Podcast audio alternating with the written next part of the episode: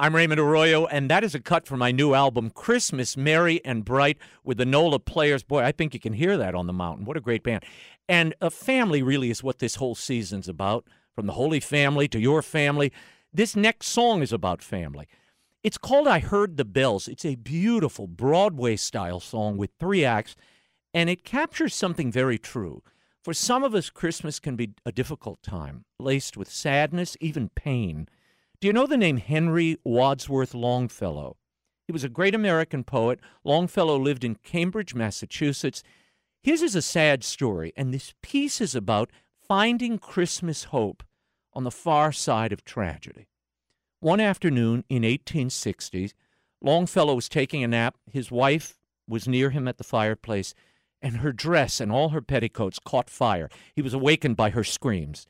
Longfellow jumped up, tried to put the blaze out with a rug and his own body.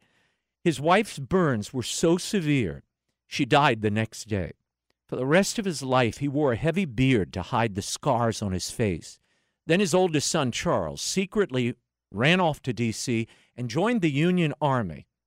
While in the war, he was shot through one shoulder, the bullet exiting the other, and Charles was nearly paralyzed. Longfellow collected his wounded son, took him back to Cambridge, and on Christmas Day in 1863, hearing bells toll from a local church down the block, he writes this poem The Haunting I Heard the Bells.